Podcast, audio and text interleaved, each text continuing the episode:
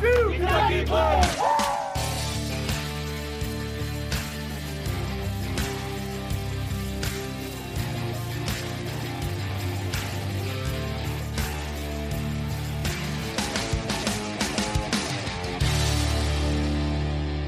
All right, welcome back to the one two Kentucky Blue podcast. I'm your host, Coach John Spurlock.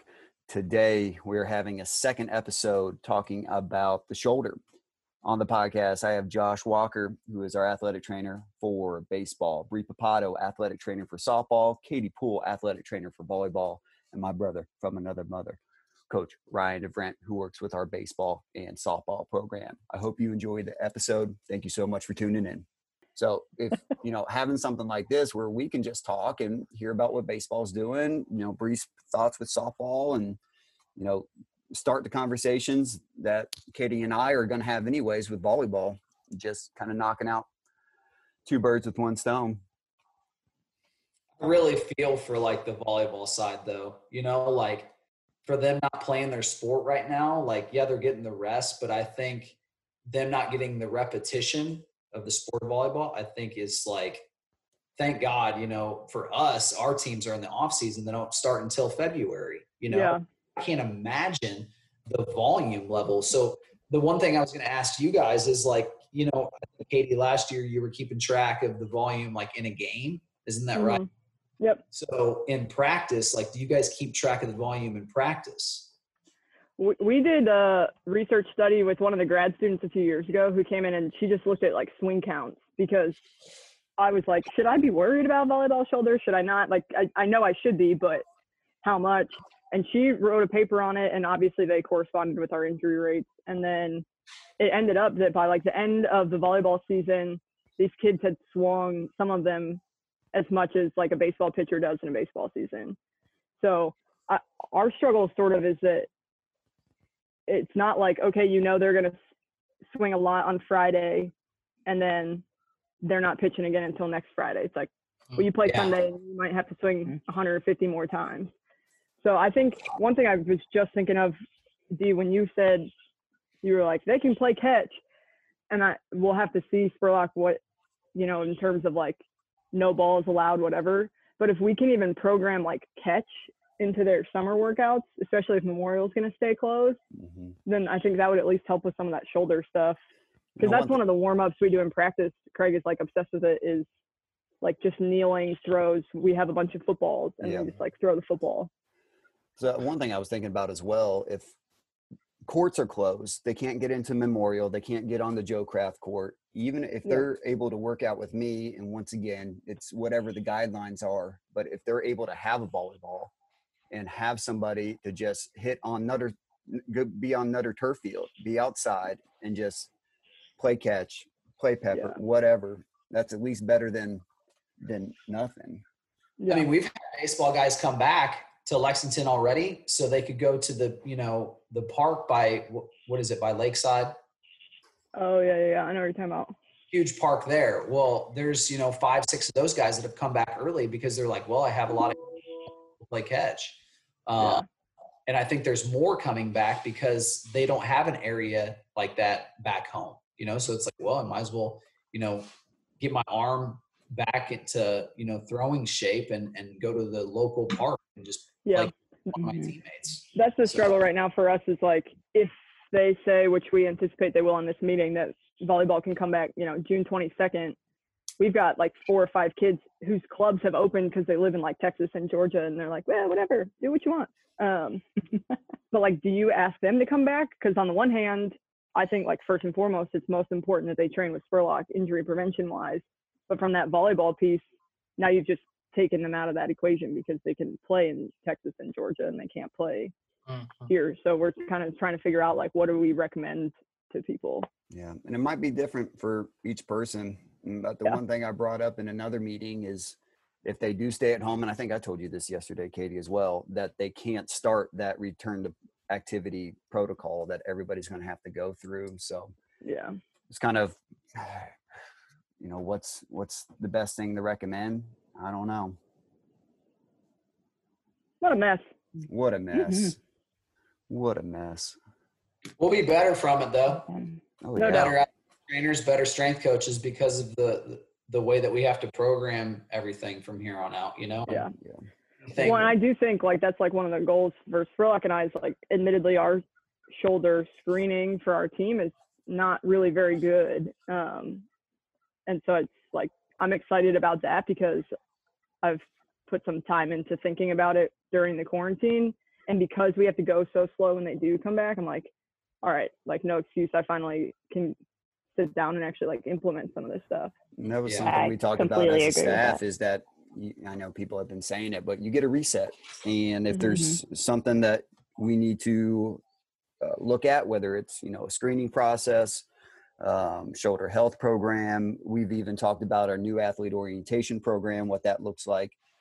It, you get to hit a reset because you you you will have that time and be, be able to progress them as needed and not try. And I, I've expressed this to Dee and the rest of the staff, but sometimes I think of Leah Meyer when she got on campus. I was like, she'll figure it out. Throw her in day one, see how it goes, and she did great, thank goodness. But that's that's probably not the best route to go. But I always feel like there's some sort of pressure, and a lot of times I put it on myself to get them um, orient, oriented with our program and get moving with the rest of the team. Yeah. That's one thing that yeah. Lawson asked about the other day was, well, how long do you see the orientation process taking when the new girls come back? I was like, well, we've been talking about that as a staff. We're trying to break that down, but we're, it's looking like it's going to be sixteen sessions, you know, so it's going to take a little longer, but it's what we used to go through. And she texted me back and was like, you guys are finally evolving. I said, shit, we're always evolving, you know, but um, I'm proud of her because she's so bought into backing us up as a staff. And if we say it's sixteen sessions, okay, then that's what they said. It isn't just a backlash.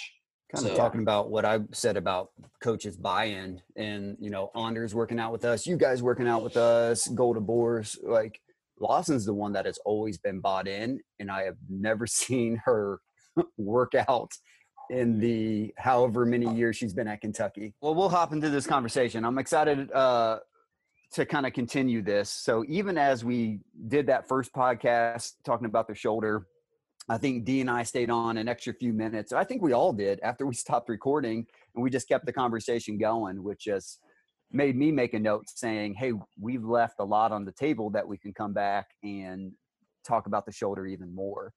Uh, so just a quick recap. We got Katie Poole from volleyball, Bre Papato softball, Josh Walker baseball, and then Coach Ryan DeVrent, who works with softball and baseball.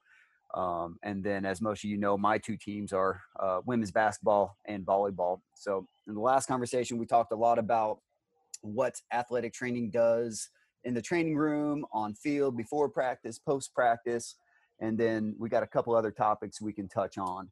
Uh, first one I want to hit on from the baseball side is movement assessment. What do you guys do uh, when either you have a new baseball player that comes in as a freshman or something you do on a yearly or semester basis? What does that movement assessment look like? Josh, I'll have you go ahead and go into that conversation just from the athletic training side.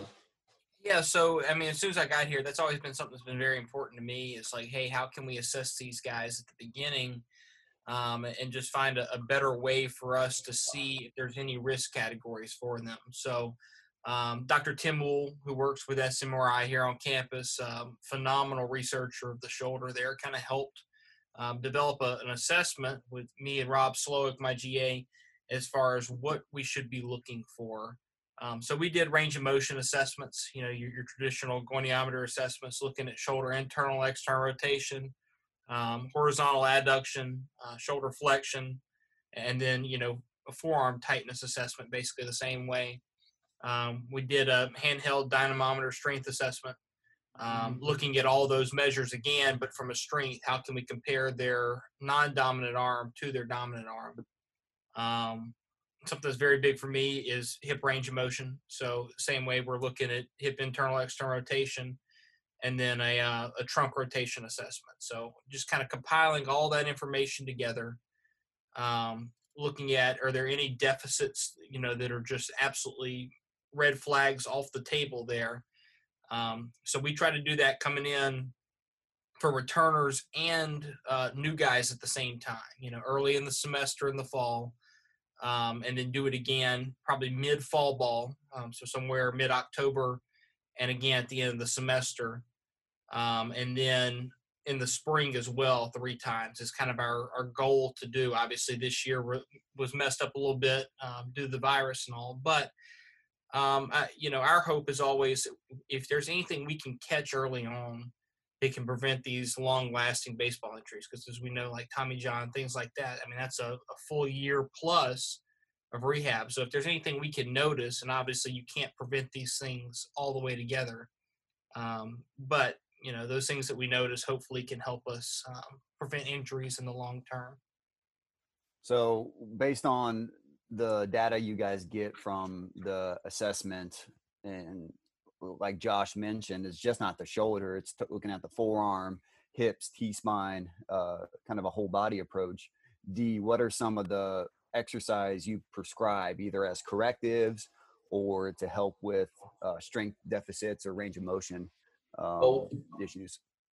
One thing that, um, you know, I know our staff has discussed is uh, the whole F R C program, um, but that's a lot of conversations that I've had with Josh and Rob uh, from the standpoint of, of being able to have functional range of motion um, in all parts of the body. So uh, little things from, you know, your your C A R S that I'll take the guys through at the end of their workouts, um, I've found is the best way of implementing, you know, um, exercises into, to, you know, getting the range of motion a little bit more than where it is. Now, if a guy is good, we usually just keep it the way we do and, and stay with, you know, the way our workout is laid out from, you know, their, their prehab at the beginning of the workout.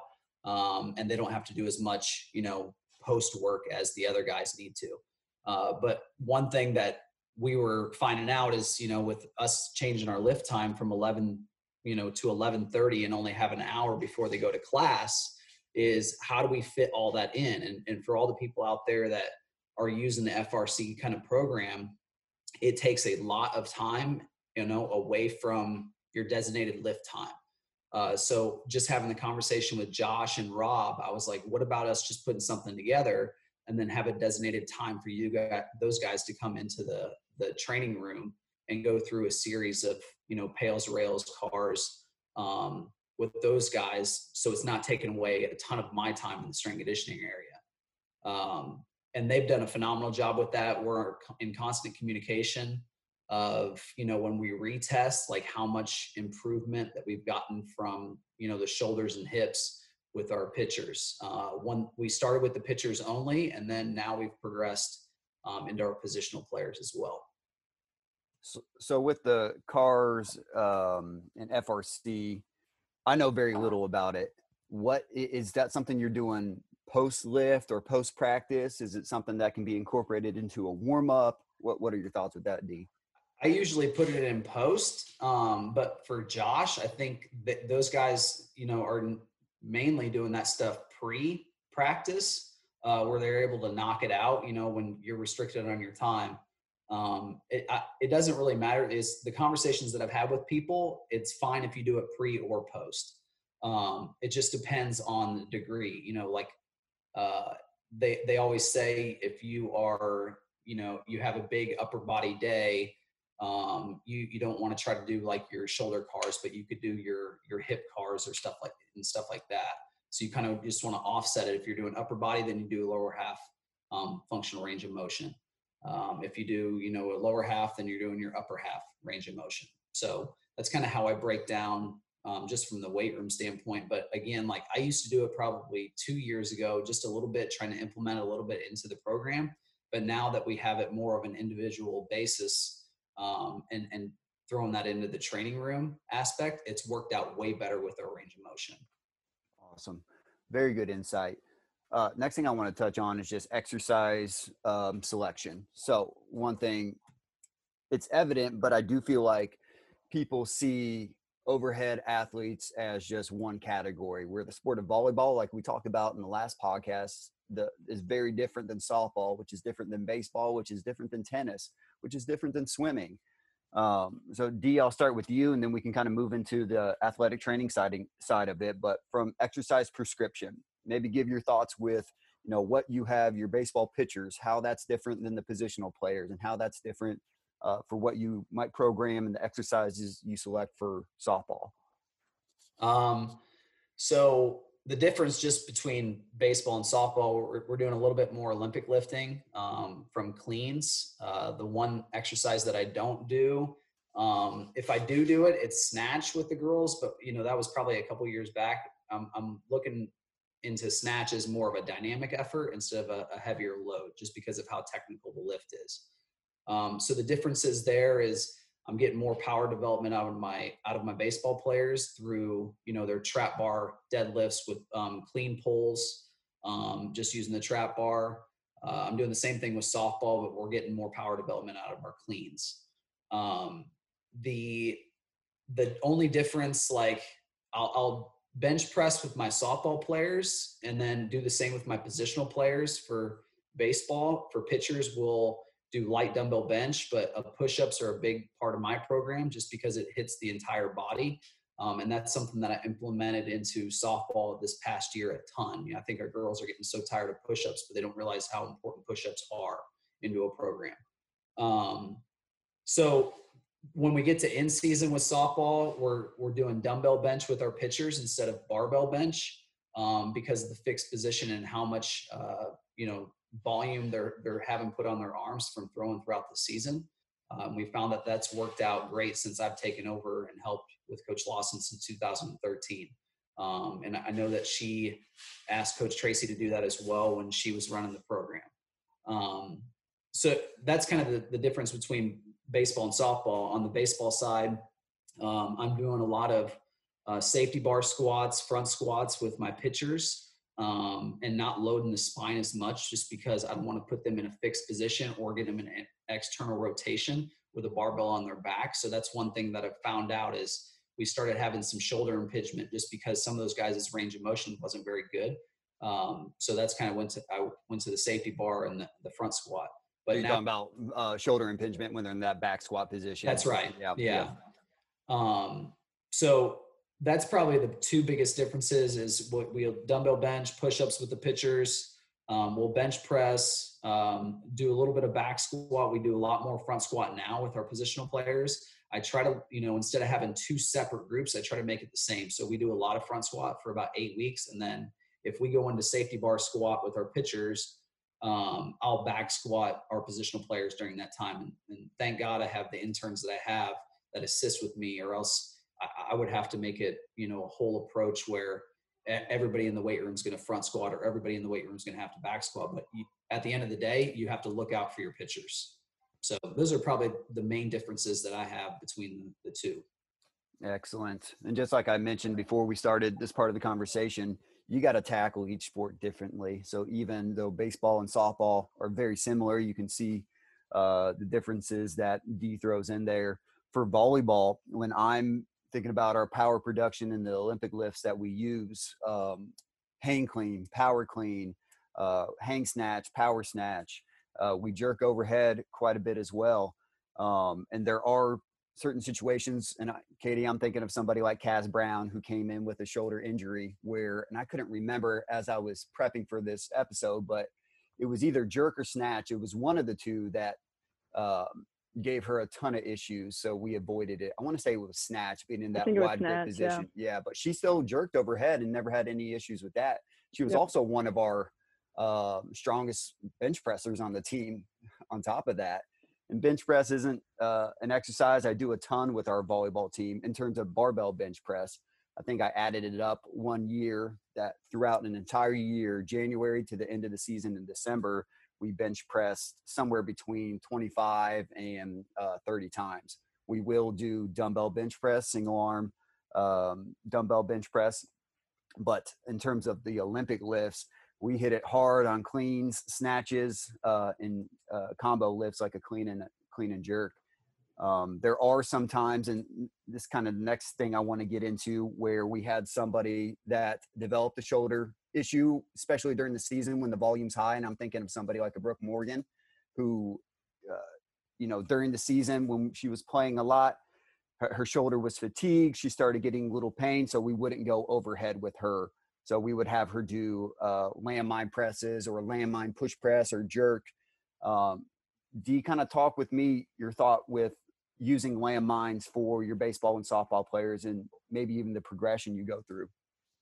Uh, so with that, um, I like to start from like a kneeling position, um, like a half kneeling. Kneeling, you see a lot of hyperextension in the back um, with positioning. So the positioning is so important when you you, you start getting into um, your landmine presses. So that's why I like to do more of a um, half kneeling. Um, from there, uh, I usually go into uh, standing, um, as long as the posture is really good. Um, if I feel like the posture is not good, like from the half kneeling, then I just kind of regress. Um, in my regression, you know, I'll use a lot of my anti-rotational presses, um, using the band, uh, to, to understand body positioning and, and core stability, um, and shoulder stability as well. And once I feel like, you know, after we've regressed them from that, you know, cause not everybody's going to be in the same area. Uh, then I, you know, I go through my progression of uh, half kneeling to standing with the landmine presses. Um, the biggest thing that I've found out is after you get into your standing and you start getting a little bit more rotational stuff into your landmines, um, you, that's where you can, you, you lose a lot of posture throughout the core and, and just positioning of the back and the shoulders. Um, so that's something that I pay attention to a lot. I tell the interns constantly, like, you know, the pattern that everybody is moving in is super, super important. It, it isn't like, oh, you know, we need to go heavy. We are very, very light. We just start with the barbell first, um, you know, for kneeling and then standing, and then I'll take it back down and then start loading again and go half kneeling, standing again. Um, so it's kind of a, a progression regression uh, deal that I use based off of load. Kind of moving into the athletic training room, Bree, we'll talk, start with you. Um, kind of want to go two directions with this, but do you have some sort of progression that you have the softball players go through in terms of shoulder prehab or rehab that's kind of a staple in, you know, how you get things done? And if you can also touch on, and I think we mentioned it a little bit in our last shoulder podcast, but since our players have been at home, what have you been sending them or what have they been doing in terms of shoulder health? So I think first to touch on like kind of what we do as far as shoulder prehab and exercises for softball in the athletic training room, it kind of depends on, well, it depends on the athlete. So, you know, if they come in and they've had shoulder issues before, I think that's definitely something that we take into consideration. So if they've come in, I'll usually ask them, you know, have you had any issues before? If you've had issues, what have you done for that? What's worked for you? Because I think one of the biggest things that we have to take into consideration is the athlete buy-in. So if they have done something that's always worked and this is what they want to stick with, it's okay, let's see how we can incorporate that into what we want to do here. So we don't want to give them a just a general, here, this is what you've got. We want to make sure that they're going to buy into it because that's going to, they're going to want to do it at that point too. So I um, tend to stick with things that are also going to be, I, I hate to say quick, and because you don't want, you want to make sure that they're taking their time and doing these things correctly, but you know that they're not going to, they're going to have a maybe ten minute window to come into the athletic training room to do these exercises on a, any given day too. So you want to make sure you're doing exercises that are going to be the most bang for your buck. So um, in that sense, it's a lot of band work. I know we talked about that a lot on the last podcast, um, but our band work is probably one of the biggest things that we go to. Um, and then I think something that Dee kind of touched about, talked about a lot too, was the core. So we can't forget about the core when we're talking about shoulders. Um, I think the power development and just how important the core is, and throwing any kind of core exercise into a shoulder program is super important. Um, and I think that stability is really key in keeping our shoulders healthy. So that's also one big thing that we've worked on now that they've been home. So keeping, I mean, it's kind of easy. We can keep them pretty safe right now because most of them don't have access to uh, you know, lifting equipment or any kind of gyms or anything like that. So keeping body weight, we've done tons of push-ups, um, and always focusing on that core strength. I give them, you know, finishing with a core exercise at the end of their lift or their workout or whatever they're doing is always, always something that we really focus on. Cool, cool. Um, one thing one that thing, I added, what you got, I was just going to bring up to off of uh, what Bree had said. One thing that I've added in for the last month is we put our iron scap sheet together um, as a staff. So I, I just attached that to their, their workouts um, for this past four week template. And since softball got all their bands, we're able to um, use that iron scap to the fullest ability that we can. And what I tell them is like, hey, Uh, pick three this week, pick three the next week that are different. And once you get done through that, you know, that series of movements on iron scap, then go back up to the top and then we'll increase our, our reps after that. So that's something that we've done with the girls for the past four weeks. And that's something that uh, when you, and I forget who else, maybe it was B M A C, brought that to our strength staff and then us forwarding it along to athletic trainers as well. I think it's been a huge help for me to have um, the visual right in front of me that I can keep on my clipboard.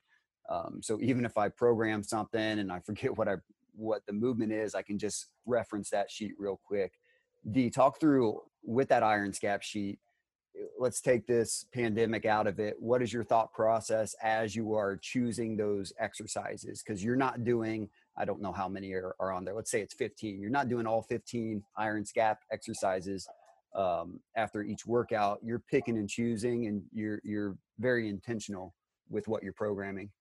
Yeah, and you know, not knowing if the guys or girls have any dumbbells or, or light weights that they can use for their shoulder prehab, I had to think of, you know, a, a way to keep our shoulders healthy, which, you know, um, so that iron scap, after I thought about it, I was like, okay, we've been out for about ten weeks now. So my last four week template, I said, I got to put this in. So when, when you have fifteen to twenty exercises on that sheet, um, I said, well, how do I get all planes of motion throughout the shoulder?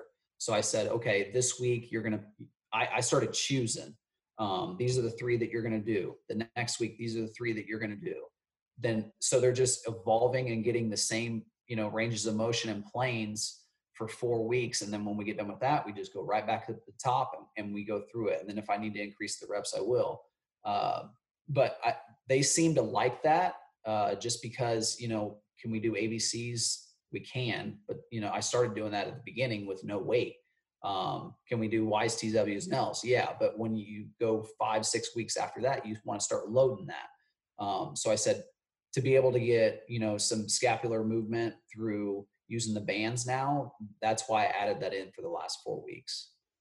One thing we have, um, after we get done recording this podcast, everybody from our athletic de- development and performance unit, we have a meeting um, later this morning talking about the return to activity for student athletes when they are allowed back on campus. Um, but I'll kind of start with Katie Poole with this part of it. I'm really worried about our volleyballs, uh, our players' jump count. So just making sure that when they do get back on campus, we're progressing them in a, a proper manner in terms of how much uh, I'm jumping them, which is reflective of what I'm programming for them now at the, for their at-home workouts. When it comes to the shoulder, I know a lot of them have been able, they, they live in states where maybe the guidelines and restrictions are a little bit looser than what we have at Kentucky, and they've been able to get into a gym and get serves and have somebody to play pepper with. Um, what is your thought process with reacclimating their shoulders to the amount of volume that will hit them when they actually start playing volleyball again? Yeah, that's a really good question. Um, I think sort of, if there's a silver lining of this whole pandemic, it's been that this is probably the longest any of them have gone without touching a volleyball. Um, and most of them, even if they have lived in states where things have started to reopen sooner, they still sort of had that initial four to six week period where they weren't doing anything. Even if they had a volleyball, they didn't have anybody who was skilled enough to play with them. You know, their dad could like throw it at them. But um, so I think, kind of like Josh said, you almost have to start from the beginning and just sort of reassess what's everybody's range of motion coming in? Um, you know, do we look at their strengths um, and maybe figure out a way to try and measure those and quantify those, um, and sort of just starting with a baseline. For us, um, I think really taking advantage of the fact that when they come, they still initially won't be able to or have access to play volleyball um, from a lot of different standpoints. From we want to transition them safely back into having a baseline fitness level, from the fact that the facilities won't be open. There are a lot of reasons that they won't have access to that. Um, and so for us, really making sure that we utilize that time frame to get sort of, okay, baseline, where's everybody coming in now that we haven't seen you in two, almost three months? And how do we program throughout the summer? Because typically throughout the summer, most of our team is in town, they're working out. It's a break from their shoulder to an extent. And then we hit July, and Bre knows because we have, she's our camp coordinator, but we have volleyball camp, I would say eighty percent of the days of July. And so they're playing a ton in the month of July, which on the one hand can sort of be a shock to their system. On the other hand, has always really helped us from a shoulder standpoint transition into August preseason. Um, so I think that's something that we're going to have to look at is this July, then how do we start to progressively load their shoulders in the same way you're talking about jump count. Um, we we look at like a swing count, or like similar to how you would look at a pitch count, um, and sort of go from there. I think that's one thing. What Katie mentioned um, at the beginning was this is, and you have to look at it as a positive with, you know, most of our student athletes, not just volleyball, not just softball, not just basketball or baseball, that they have been playing their sport since they were, I don't know, eight, and have never had an off season. So if there's any positive that comes out of this, the situation that we're in, it's their body has been able to get so much more uh, rejuvenated, recovered, whatever you want to call it, in the time that they've had to spend away from campus, away from their team, Uh, away from their sport. And, you know, obviously we'll have to reacclimate everybody in the proper way and progress things accordingly. But um, this is, I see it as more as a blessing in disguise when it comes to our student athletes, and just the stress being taken off their body from, you know, them never having an off season since they were eight years old. One thing I wanted to ask uh, Josh and Dee is, from the baseball movement assessment, you guys already had something in place that you've been doing for a while.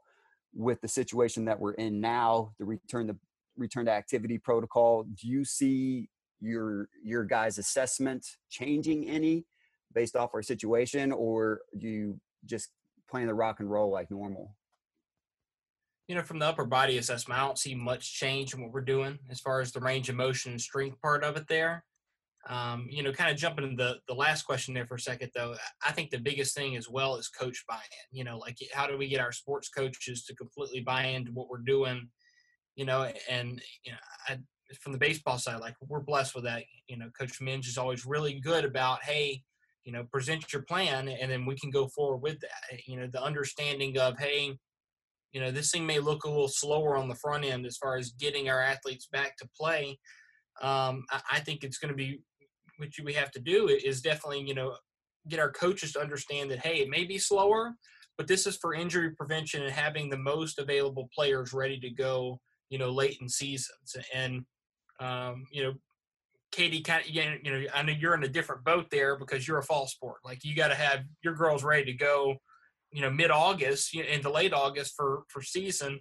Bre, we got a little more time, obviously, but Um, I know the fall season for y'all is like the fall season for us.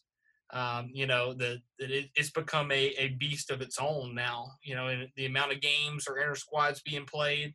Um, so that, that's always an interesting dynamic. But, um, you know, just coach buy-in is definitely very important. But back to your other question, um, I, I think that, that my assessment on my end won't change much. Um, the adherence to red flags and, you know, what we need to do with guys that are just off the board may change. We may need to, you know, more slowly progress them than maybe we have in the past because, hey, you know, this person is much more susceptible to injury. You know, in the past, they've done some throwing in the past, you know, to build up to that. And we have an assumption that they've done, you know, either through summer ball or, or through the previous season, they've done a good bit to be ready. Um, but with the gray area we're in now and not really knowing how much they've done to build into it, it may need to be a longer building phase to get them back to full activity at that point. Absolutely. D, you got anything you want to add to that? Uh, going off of what Josh said, you know, like, we don't know what they're doing right now with the throwing program. Like, you know, yeah, we have a throwing program form and Coach Rosellis sent that stuff out, but I think the assessment piece, we can be a little bit more patient with it. But I think on the coach's end, they have to be patient on their end, just from um, the overuse is we're going to see things pop up in the first week, you know, by just playing catch.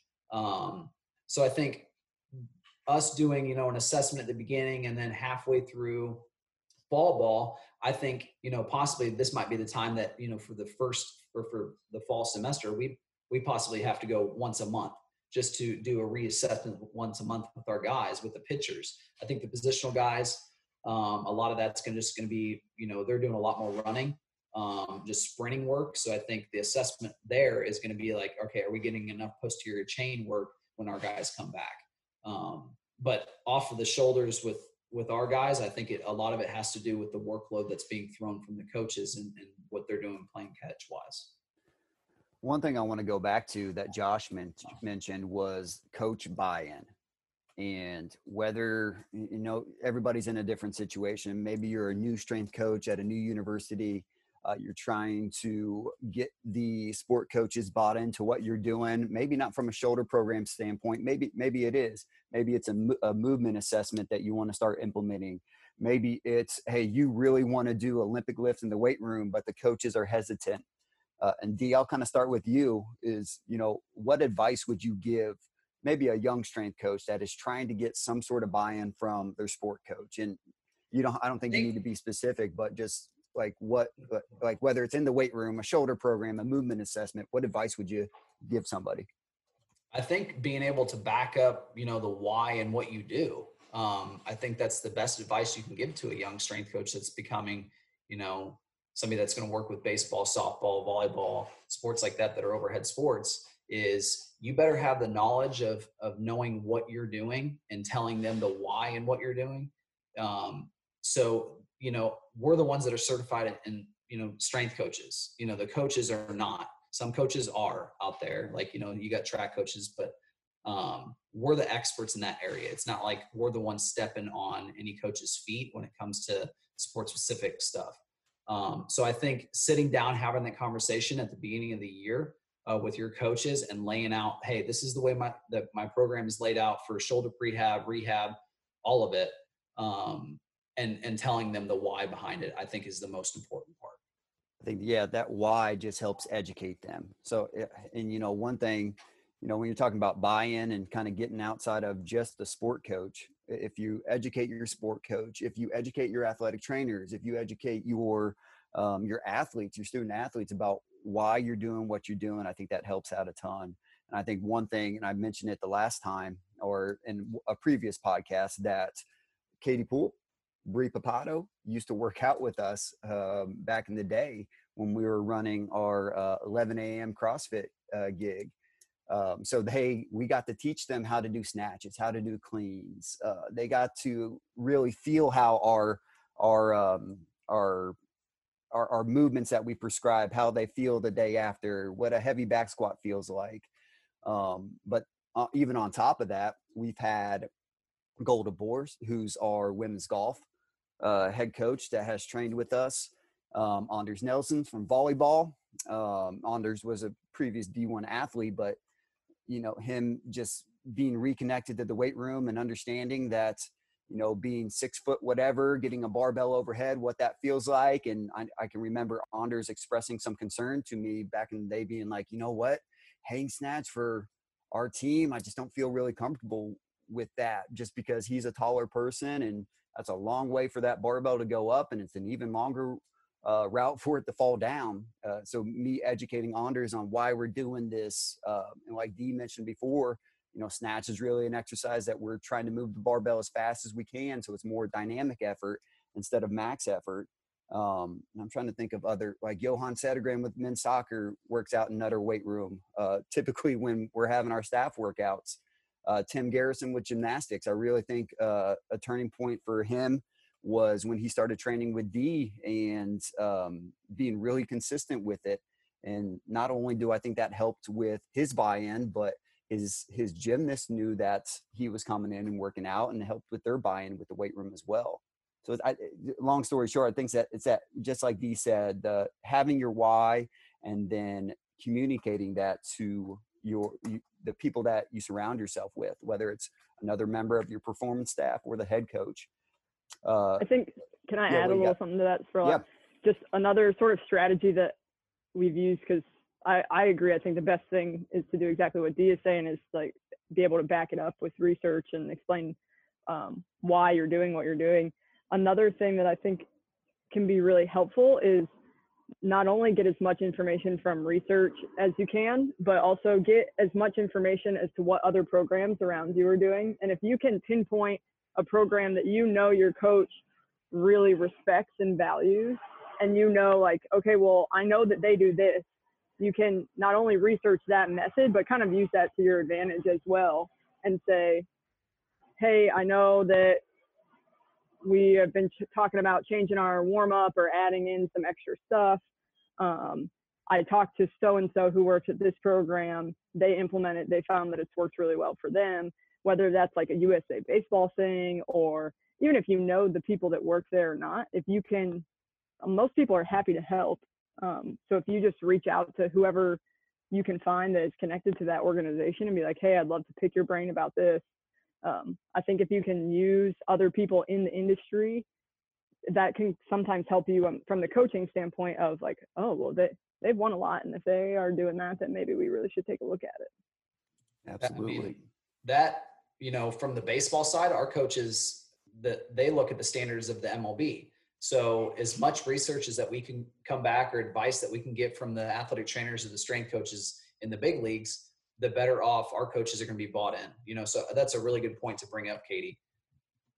And I think that's some, that's great advice that um, I don't think many people think about to do on the front end. And it's, I hear it all the time, especially with um, our sport coaches, and maybe a new school wins the conference championship or a national championship. They'll often say like, oh, why don't you go talk to so-and-so at X university and see what they're doing? But if you have the foresight to do that on the front end, I think that just even helps more with your, your being able to get the buy-in from your coaches, because they know that you're already thinking about those things. So, guys, I think this has been an awesome conversation. Uh, I really like what we got into at the end uh, with the, getting the coach buy-in, and hopefully uh, our dozens of listeners uh, get something from that conversation. But I appreciate you guys being on today. Uh, we got to hop off here and go attend another meeting, but thank you for listening, and go Cats.